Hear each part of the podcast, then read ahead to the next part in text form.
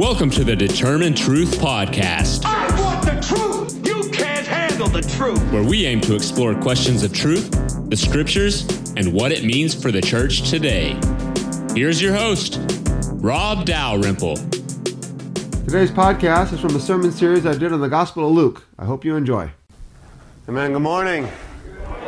My name is Rob Dalrymple. I'm the pastor here at Northminster. It's wonderful to see you all this morning. We're continuing our study of the Gospel of Luke, but we're going to take a little bit of a shift this morning.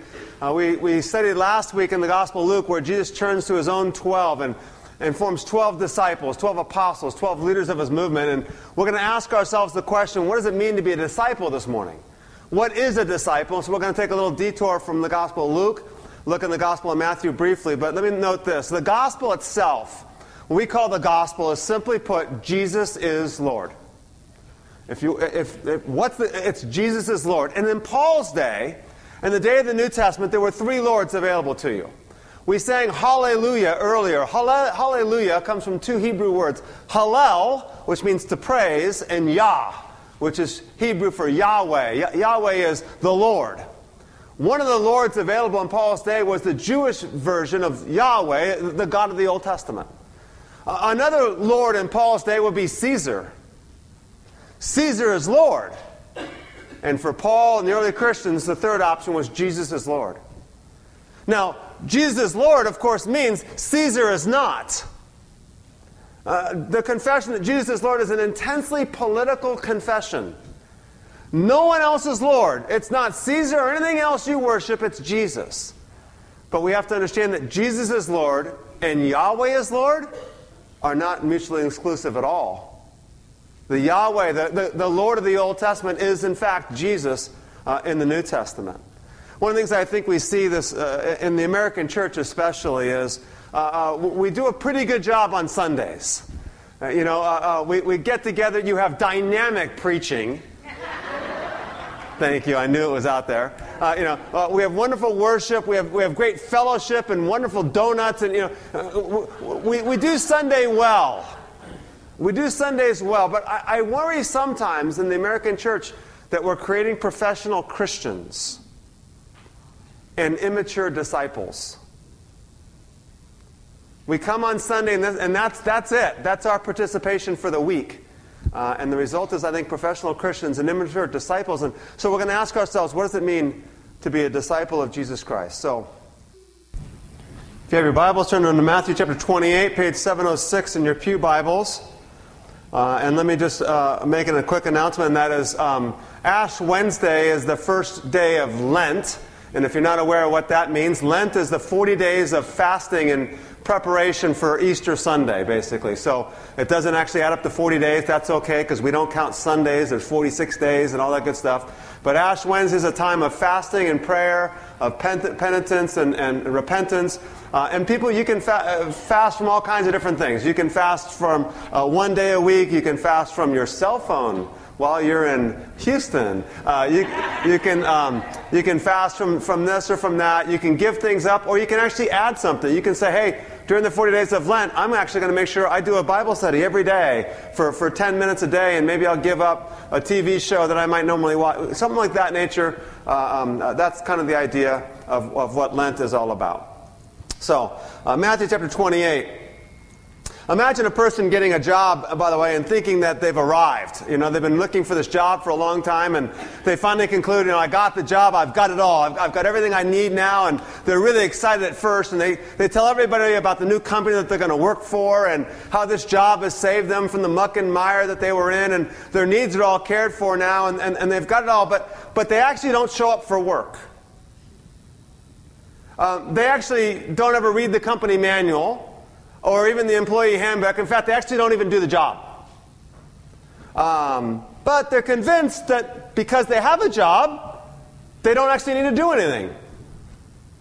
In some cases, by the way, people at this company are actually told that you're not actually supposed to do anything.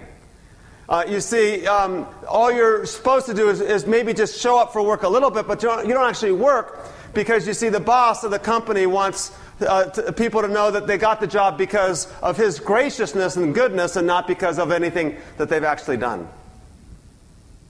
Now, some show up to, the, to this job out of a sense of obligation, but they don't really do anything either.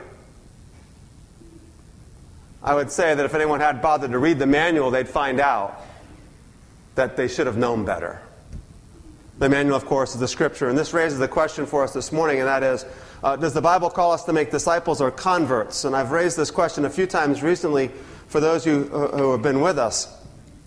Uh, does the Bible call us to make disciples or converts? Matthew chapter 28 says this Then the eleven disciples went to Galilee to the mountain, verse 16, uh, to the mountain where Jesus had told them to go.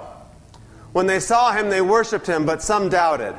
Then Jesus came to them and said, All authority in heaven and on earth has been given to me. Therefore, go and make disciples of all nations, baptizing them in the name of the Father, and of the Son, and of the Holy Spirit, and teaching them to obey everything I have commanded you. And surely I am with you always, even to the very end of the age.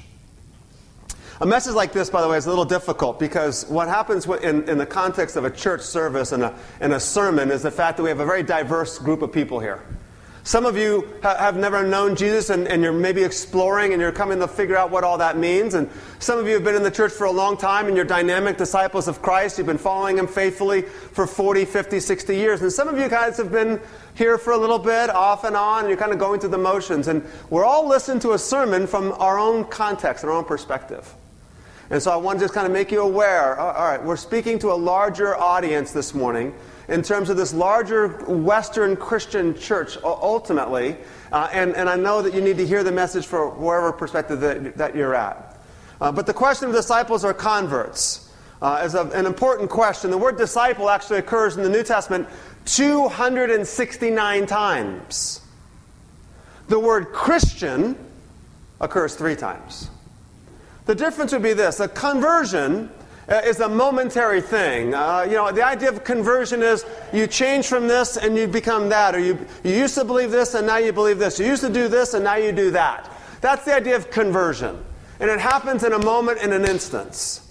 Discipleship, I would argue, is a transformation. Uh, the transformation in Christian discipleship is a transformation into the likeness of Jesus Christ. Now, discipleship is a process. Uh, it, it, it, it's a journey that goes on throughout an entire lifetime. It doesn't just happen in a moment, it, continues throughout the rest of our lifetime. Uh, some of you may be in the process of discipleship and may not have actually been what we might call converted yet. You, you may be exploring Jesus and, and learning more and more what it's like to follow Jesus, but you're not sure that you're ready to do it fully yet. Some of you have maybe have just committed to Christ, and maybe we might say have had a conversion. And that's fine if we want to use that language. Conversion, you might say, is the beginning of the discipleship process, though I personally like to say that discipleship can begin even before conversion. A person kind of comes to find out about this Jesus and is evaluating things and is deciding whether he really is Lord or not, and then there's a moment where they say he's Lord. And then we continue on in that process uh, for a lifetime. In the year 2005, a Christian scholar named Christian Smith wrote a book in which he described uh, uh, contemporary Christianity. Uh, Christian Smith is a dynamic uh, uh, uh, thinker. He's a sociologist and a wonderful thinker.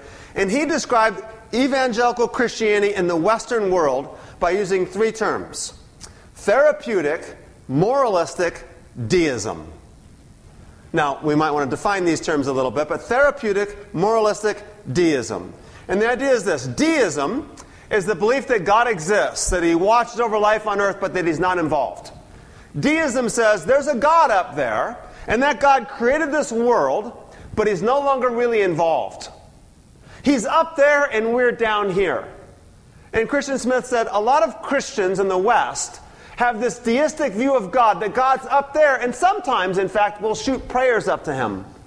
And sometimes we actually think he actually might even come down and answer our prayers, but for the most part, he's up there and we're down here. This deistic worldview. Uh, the second part is moralistic. Moralistic is the belief that God wants people to be good. So there's this God up there, and he's upstairs, and he made us down here, and he sometimes might get involved, but for the most part, he's up there. But he does want us to do good things down here. So, you know, we best be on our, on our, on our best behavior. Right? And then therapeutic is the idea that God wants us to be happy. And so this idea of, well, if you do good down here, it'll actually make, make, make your life better because God will be pleased with you and he won't come down and judge you or do bad things to you. And he might even answer your prayers when you shoot him up there uh, to him once in a while because you're doing all these good things down there. And this characterizes, and I think pretty accurately so, much of Western Christianity. God's not really involved in my day to day life. He's not involved moment by moment in my life. He's just involved once in a while, like on Sunday when I go to church and worship Him. And then maybe once in a while when I throw up some prayers, and, but I know I need to be good. And what happens, by the way, is the preacher gets up and preaches, you gotta be good. You gotta be good, or you can't be bad. We preach legalism because we're really preaching moralism because we're, we're taking a, a church and, and, we're like and the, the pastors are going well I, I, know they're not really having this dynamic christian life and they're, they're doing these bad things. You, you, folks you got to be good you got to be good you got to be good. And i think this describes the state of the christian church. So the way i would like to answer the question of discipleship versus conversion and approach the question is to simply step back and say, what is the mission of the church after all? And what are we supposed to be doing? If it's not like doing good and shooting up prayers to a distant God and, and, and hoping to be happy, what is it that we're supposed to be doing? And the way I would say it is this the mission of the church is to make God known. That's the mission of the church. That's the mission of humanity. That's the mission of of what it means to be human. To be human means to be made in God's image, Genesis chapter 1. To be made in God's image means to make God known, to reflect His image and His glory to all of creation. And when we do so, I believe, by the way, that we fulfill what it means to be actually be human. And in doing so, we make God known. Now, let me support this, if you'll let me indulge, if you'll indulge me for a moment, with the scriptures. By, by going through the scriptures here uh, in almost a little bit of a tedious manner, by saying, this is the purpose of God's people, if not all humanity, and that is to make God known. Let me start in the book of Exodus. In the book of Exodus, chapter 6, God appears to Moses, and he tells Moses, he says, then, Exodus 6, verse 7, then you will know that I am the Lord your God who brought you out from under the yoke of the Egyptians. Moses, when I do these things, you'll know me. You'll, you'll know that I am God. Then in chapter 8 of the book of Exodus, verse 10, Moses replied to Pharaoh by saying, It will be as you say, uh, uh, uh, as you say, so that you may know that there is no one like the Lord our God. Pharaoh is going to know who God is as well. Moses is going to know God. And then in chapter 8, Pharaoh is going to know who God is. Chapter 9 in the book of Exodus, verse 16. God says to Moses, But I have raised you up for this very purpose that I might show my, you my power and that my name might be proclaimed in all the earth. The nations will know God. By Moses. Moses' purpose is to make God known. And it, the first thing that's going to happen is Moses, you're going to know God. Then Pharaoh's going to know God. Then the nations are going to know of God. Chapter 10, verse 2 uh, to the Israelites. You may tell your children and your grandchildren how I, how I dealt harshly with the Egyptians and how I performed many my signs among them, and that you may know that I am the Lord. God's doing these things, and if you don't know the story of Exodus, it's the story of the Israelites being in captivity in Egyptian slavery, and God's going to lead them out through Moses. And the result is, Moses, you're going to know that I'm the Lord. And then Pharaoh, the leader of Egypt, he's going to know that I'm the Lord. And then the nations are going to know. And then Israel's going to know that I am the Lord. You can see God seems to be obsessed that everyone knows who he is. Exodus 14, verse 4. But I will gain glory for myself through Pharaoh and all of his army, and the Egyptians will know that I am the Lord. And I could go on, by the way, there's many more references in the book of Exodus to how the whole point of the story is how God desires to be made known. But the story continues. God leads the Israelites out of Egypt through a series of miracles, and then through a man named Joshua, a generation later, he's going to lead the Israelites into this land called Israel that he had promised to give to a man named Abraham. Joshua 4, verse 24 says this that God did this so that all the peoples of the earth might know that the hand of the Lord is powerful and so that you might always fear the Lord your God. God's acts in the people of Israel's lives is so that they might know who God is. We skip to 1 Samuel. A couple books later on, there's a man named David. He's only a young boy at this point in time. Um, but there's a man named Goliath. He's a giant. So you see, the way they fought wars is actually maybe even a little bit better idea, and that is nation will fight against nation, but you bring your best guy out, we'll bring our best guy out, and the winner goes on and the loser becomes slaves. I mean, it's kind of a, a, a decent idea for warfare because the reality is only one person's going to die. Right? Uh, see, the idea is this if, if my country conquers your country, your country becomes my slaves. I don't want to kill all your people, I want your people alive so you can become slaves for me. So the, the, the, Philistines bring out this Goliath. He's a giant, he's nine feet tall. And the Israelites bring out this little boy named David, who's got a slingshot and five stones. But look what David says in 1 Samuel 17, why he's about to do what he's going to do. Verse 45. David said to the Philistine, You come against me with sword and spear and javelin. But I come against you in the name of the Lord Almighty, the God of the armies of Israel, whom you have defied.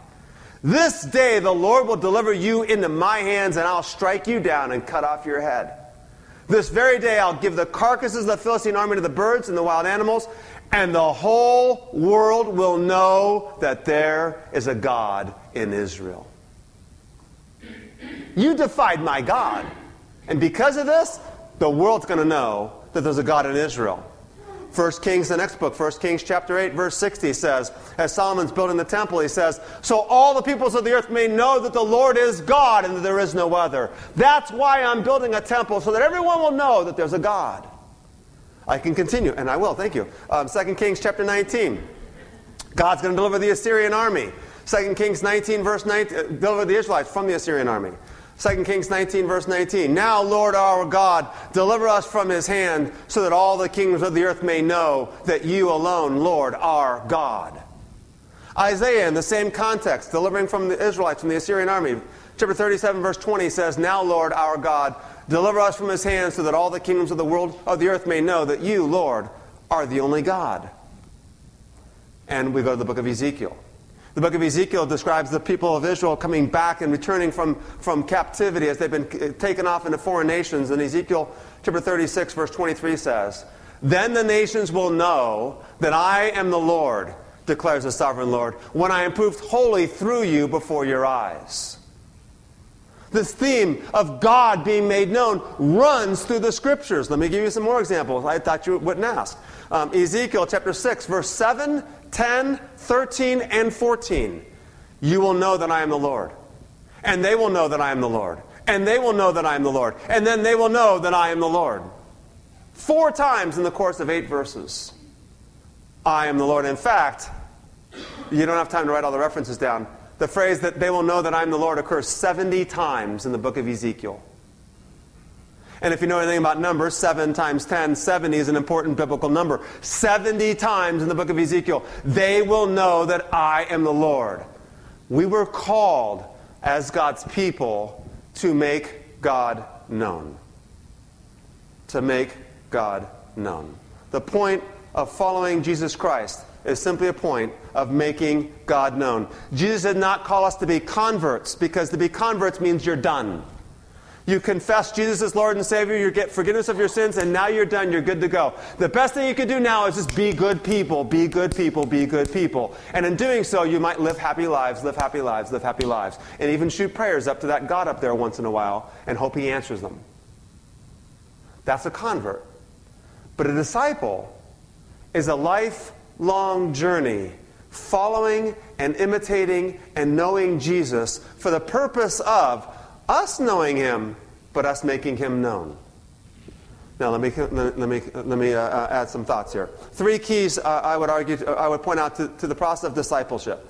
First off, discipleship is a learner, a student, or an apprentice. A learner, a student, or an apprentice. That's what a disciple is a learner, a student, and an apprentice. I believe last week I mentioned that, uh, you know, in the Jewish world, a, a disciple is someone who follows a rabbi. Right? And if you go to modern day Israel, you'll see these disciples, and they wear the exact same clothes as the rabbi. Same hats, same jackets, same shoes, same pants. And, and, everyone wears differently according to the sect of Judaism that, they, that they're in, because whatever their rabbi wears, that's what they wear. And some will actually walk the way their rabbi walks and talk the way their rabbi talks. Now, that's going a little bit too far, but you get the idea. A rabbi is a learner, a student, an apprentice. Someone who, I'm sorry, a disciple is a learner, a student, an apprentice. Someone who follows their rabbi. For us, our rabbi is Jesus. Now, number two, disciples of Jesus are people who do not just profess certain views as their own, but apply their growing understanding of life in the kingdom of God to every aspect of their life. And the fill in the blank is every aspect of their life. Disciples are not just people who profess certain views, but apply their growing understanding in the life of the kingdom of God to every aspect of their life. Discipleship is not something you, you tack on to living in this world. Discipleship means to live in this world as a disciple of Jesus. And everything I do is filtered through the lens of what would Jesus do and how would he have me do this in this moment. Okay? Number three, through discipleship, obedience will take care of itself. Through discipleship, obedience will take care of itself. Now, now, mind you, it's true to some extent that if you live good lives, you'll somewhat be happy people and, and have a better life, and th- there's, there's a truth there. But we're missing something radically significant when that's what we preach. The way to be healthy is by being good people. Because you see, you don't need Jesus for that. You can just be good people and be, help, and be happy for doing so. But if you start adding in the Jesus element, by the way, you might notice something. He says, Blessed are those who are persecuted, and blessed are those who mourn. He did say, I'll give you peace. But the peace Jesus gives is in the midst of suffering, oftentimes. He never promised you a happy life. He promised you peace, contentment, meaning, value, and purpose, and suffering. And then there's a resurrection where there's no more death, no more mourning, no more crying, no more pain. You see, and the reason why is because to profess that Jesus is Lord is actually dangerous words. Because Caesar is Lord is what Rome's all about. To say Jesus is Lord and you're not doesn't go over well in Las Vegas. But it doesn't go over well in Bakersfield either because the world has their own Lord, so there's all of a sudden this proclamation of the gospel that Jesus is Lord. So the question then becomes this how do we accomplish this mission? And the mission is to make God known. And I would simply say it this way by imitating Jesus.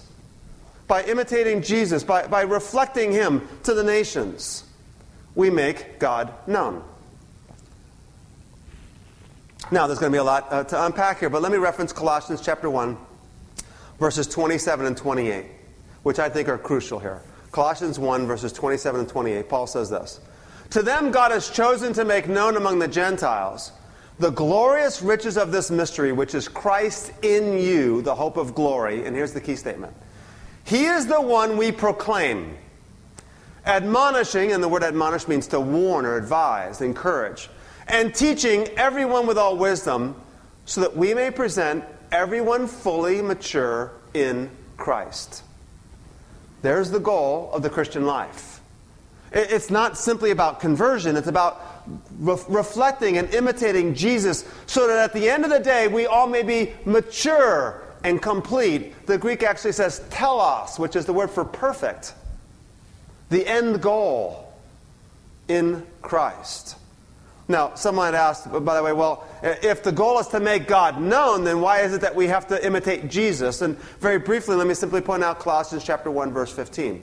The answer is because Jesus is the image of the invisible God. Colossians 1:15 says the Son is the image of the invisible God. Jesus came to us to make himself known and in doing so made God known. And if you read the Gospel of John, that's the key theme in the Gospel of John. Jesus is God made known. Therefore, by imitating Jesus, we are therefore making God known. We are reflecting His glory, and I would actually say, being truly human. All right, how do we apply this to our lives today? Well, let me point out a couple things. Number one, discipleship is a journey. Discipleship is a journey. Now, by the way, discipleship is the messy part. Discipleship is the hard work. Uh, uh, if, if it were simply to make converts and fill our churches, we could do that. Right? There's a lot of ways to do that and bring a show into town and, and attract a large crowd and, and, and you know, money would come, we could sustain the building and we'd be fine. But we wouldn't be following Jesus. We'd be attracting a crowd. The work of discipleship is a difficult work. It, it, it, it, means relationship building. It means, it, means helping people on their journey and helping them as we stumble on our journey because we're all stumbling. We fall and we get up and then we, we, we shrug off the dirt and we get back up and we, and we keep on this journey. And it's messy and it's difficult and it's, and, and, and it's a struggle. But discipleship is a journey. 2 Corinthians, Paul says, chapter 12, verse 9, Paul says, that God said to him, My grace is sufficient for you for my power is made perfect in weakness. Therefore, I'll boast all the more gladly about my weaknesses so that Christ's power may rest on me. Ah, as I'm struggling in this journey, Paul says, I prayed to God, help me. And he says, No, I'll tell you what, I'll help you, but my, I'm not going to take away what you want me to take away, but my grace will be sufficient for you. Let me give you some thoughts. Number one, none of us are doing it perfectly. Uh, and if you think you are, come forward for prayer at the end of the day. None of us are doing it perfectly. There's, there's, no, there's no such thing as the perfect disciple of Jesus. We're all going to mess up. And when you come to church, it's going to be really easy to find things that we did wrong because we're not doing it perfectly. And, and, and, and, it's okay to, to let us know about those things because we need to be reminded. Hey, Rob, you messed up here. Hey, you know, you're struggling here, huh? Because that's part of being a disciple. We're not doing it perfectly. Number two, we cannot make disciples unless we are disciples ourselves. We cannot make disciples unless we are disciples ourselves. In fact, I would actually say it this way. First off, my responsibility is to be a disciple of Jesus Christ, and then in doing so, to make disciples of Jesus Christ myself. But here's the reality I can follow Jesus, but he's not around any longer. And that kind of sounds almost blasphemous a little bit, but if you think about it, Jesus isn't, he, he's not he had his 12, then he died, and he rose again, and he ascended into heaven. All we have actually is one another. So the Apostle Paul says in chapter 11 of the first 1 Corinthians 11, he says, imitate me. He didn't say imitate Jesus, he said imitate me. So I need to be a disciple of Jesus so that you can be disciples of Jesus by imitating me, and then you need to be Jesus for somebody else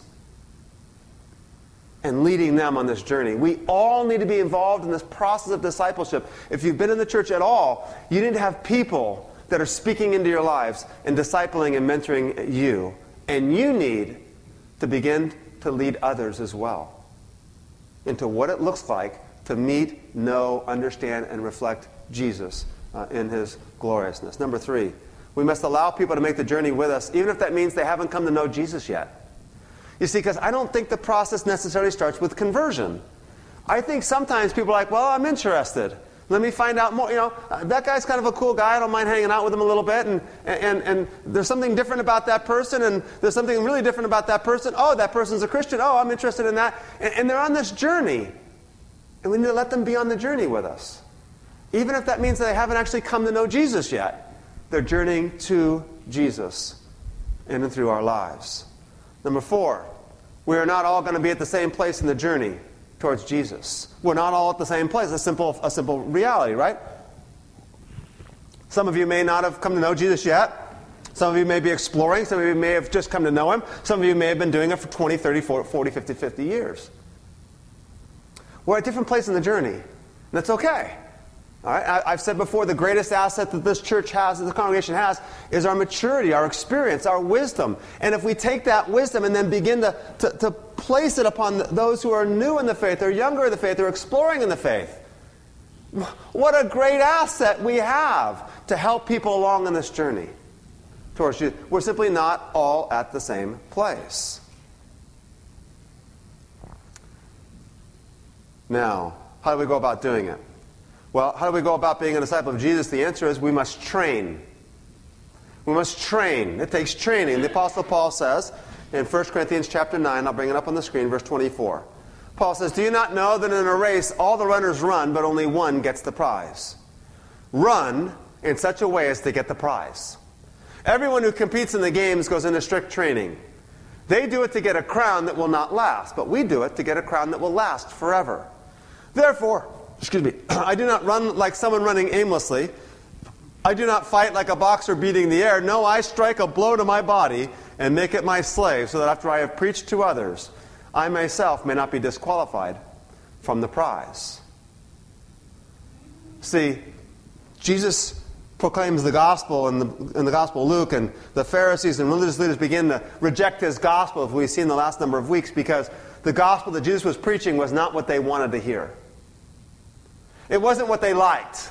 They, they wanted a Messiah who would be a political ruler who would overthrow Rome and set. That was their problem. They didn't recognize that the problem was sin and their enemy was the devil. Jesus comes along and says, Look here, I'm here, but I'm here actually for the nations because that's kind of what you were supposed to do also. You were supposed to make me known to the nations, and you haven't done a very good job of that. They reject Jesus, and then he turns and he chooses his own 12. He says, Come follow me. Being with Jesus, following Jesus, being an apprentice, a disciple, someone who learns to, to talk and speak and act and behave and think and do like Jesus did, is what it means to be a disciple. But that doesn't come easy, it takes training. And as we read through the Gospel of Luke or Matthew, Mark, Luke, or John, what we see is the disciples falling down a lot. They don't get it, they don't understand, they make mistakes after mistake after mistake after mistake. But then something critical happens. You read Matthew, Mark, Luke, and John, and you would conclude these disciples are pretty dumb people. They don't really seem to get a whole lot. They're somewhat incompetent. They certainly are lacking understanding. And then the book of Acts comes. And the book of Acts comes, and they're doing more than Jesus did. Because Peter preaches one sermon, and 3,000 people are saved. And Jesus fed 5,000, but we don't know that he ever saved 3,000. Jesus raised people from the dead, and so does Peter, and so does Paul a man at the temple gate who was there for 40 years, which I think means Jesus walked by this guy and never healed him. And Peter heals him. What happened? Something incredible happens in the disciple's life, and I think the answer will be this Zechariah chapter 4, verse 6. This is the word of the Lord to Zerubbabel. Not by might nor by power, but by my spirit, says the Lord. You see, in the book of Acts, they got the Spirit. The story of the Gospels is Jesus comes and chooses his disciples, and he, and he gathers the crowd around with him. And then he tells them in the Gospel of John, Look, I'm checking out, I'm leaving. Now we know, of course, he's going to die and rise again and bring about the new creation and all that good stuff. But I'm leaving, he says, and it's for your good that I go. And you're thinking, well, how could it be? Like, it's kind of handy having Jesus around. Because when there's a multitude of people and we only have like two fish and five loaves of bread, it's handy having Jesus around. When your mother in law gets sick, it's handy having Jesus around, assuming you like your mother in law. But just kidding here. We all love our mother in laws. But, you know, when something's going on and a little girl dies, it's handy having Jesus around. When you just want to hear a good story, it's handy having Jesus around. But it's for your good that I go. What are you talking about? Because when I go, I'll send you my spirit, and he'll be with you always. In fact, my Father will come to you and make his dwelling within you. And now we live by the Spirit of God, not only fulfilling what it means to be human, therefore bearing God's image, but this race that we run, we're not running it on our own strength. We're running it because we're empowered by the Holy Spirit. Now, as we proceed, we'll begin to talk more and more. What does it mean to be a disciple? And, and how do I train? And, and how do I grow as a disciple? And here's what I would add, and that's this Sunday morning is a good start. Saturday night is a good start. By the way, we had a wonderful service last night with the Grove. We had several new people coming, and it's wonderful as that we're, we're just getting that movement going and, and reaching out to people. And it's, it's a good start. But it's not enough.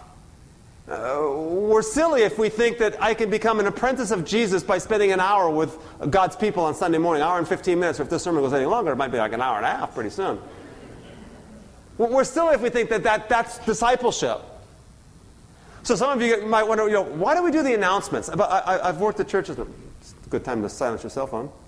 Um, um, uh, uh, why do we do announcements? I, have worked at a number of churches, and I, and I promise you that what happens is, especially at large churches, what happens is the women's ministry leader wants an announcement for a women's event. Um, and the recovery ministry leader wants an announcement for the recovery event, and the, the discipleship leader wants a, an announcement for the discipleship event, and the, you know, and, and, and, and then the men's leader, and then the and, and, and then the worship director is like, look, you're like you're ruining our worship. Because the, the worship director's like, you know, we're worshiping and we're praying and we're singing, and then we stop and someone t- talks to us and tells us a bunch of things. And the preacher, they're only concerned about the sermon, so they don't care about the announcements either. Just, as long as they're there and they listen to me, that we're all good. And, and there's this battle among staffs of larger churches about the announcements. Uh, there's this interruption to the service, to the flow of service. Folks, I love the announcements. Because the announcements remind us that you can't be a disciple just by sitting here for an hour and 15 minutes on a Sunday morning. You need to be involved in a Bible study group. You need to be involved in a, a, an outreach. You need to be involved in, a, in, a, an Ash Wednesday service. You need to be involved in small groups. You need to be involved in, in, in, in stitch in time and, knitting things. You need to be involved. Need, being a disciple of Jesus is 24 7 and it takes great training. And, and you can't be a disciple unless you're sitting under good teachers and good leaders who are discipling you so that you can then go disciple others. I love the announcements. I think they're vital. I think they're crucial because it reminds us that Sunday morning is not enough to be a valid, dynamic disciple of Jesus. Now, of course, we would add being a disciple of Jesus means spending time in prayer and listening to God and speaking to God, studying the Word and reading the Word. And, but I don't understand the Word. Then good, then get come to a class or a Bible study group or whatever else it might be. And might even be learning what fasting is all about and giving and serving and being present for your neighbors and your coworkers. And then know what Jesus is like because this gospel we have is really, truly good news. Let me close with prayer. Father, we come to you this morning and we thank you for the good news of the gospel of Jesus Christ. That you didn't let this world go to, go to pot. You saved it. You redeemed it. You preserved it. To make yourself known because you are a glorious, holy God. And the world is best when you're made known. And not only did you redeem it and preserve it, but you called us to be truly human, to fulfill that purpose of making you known. And so we ask, Lord, that you'll help us because we struggle. We struggle with the flesh that we are still a part of and that, that tempts us otherwise, the, the flesh that, that desires security and peace. And you told us to leave that behind, and you'd give us a different kind of peace, a different kind of security. Uh, we have the flesh, though, that lusts after many things and pleasures, and you told us to leave that behind too. And so we struggle. And then we live busy lives. Maybe the greatest idolatry we have here in the West is our busyness because we allow ourselves to be distracted from the purpose of making you known.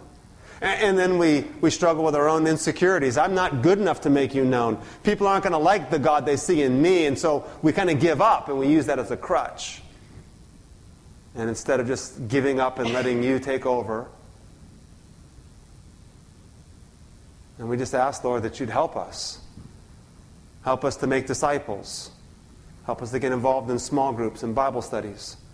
Help us to get involved in serving events. Help us to get involved in serving this church and serving the kids and the youth. Help us to get involved in being an outreach to our community. Help us to get involved in my neighbor's house, just having dinner with them. And I don't have to tell them anything. Just need to show them. And eventually they'll ask, and then you're going to give me the words to say. Or I'm going to have to go home and work and find out what those words are. But help us, Lord, to do that. Help us as we study the Gospel of Luke to be challenged by the words and the teachings of Jesus, to be a disciple of Jesus Christ, and thereby fulfill our purpose as men and women made in your image. We thank you for all that you've given to us, Lord, and we thank you in the name of Jesus Christ we pray. Amen. Thank you for listening to today's podcast. If you would like more information on the Determine Truth podcast, you can find us on iTunes. You can follow Rob's blog at determinetruth.com or purchase his books on Amazon.com. See you next time.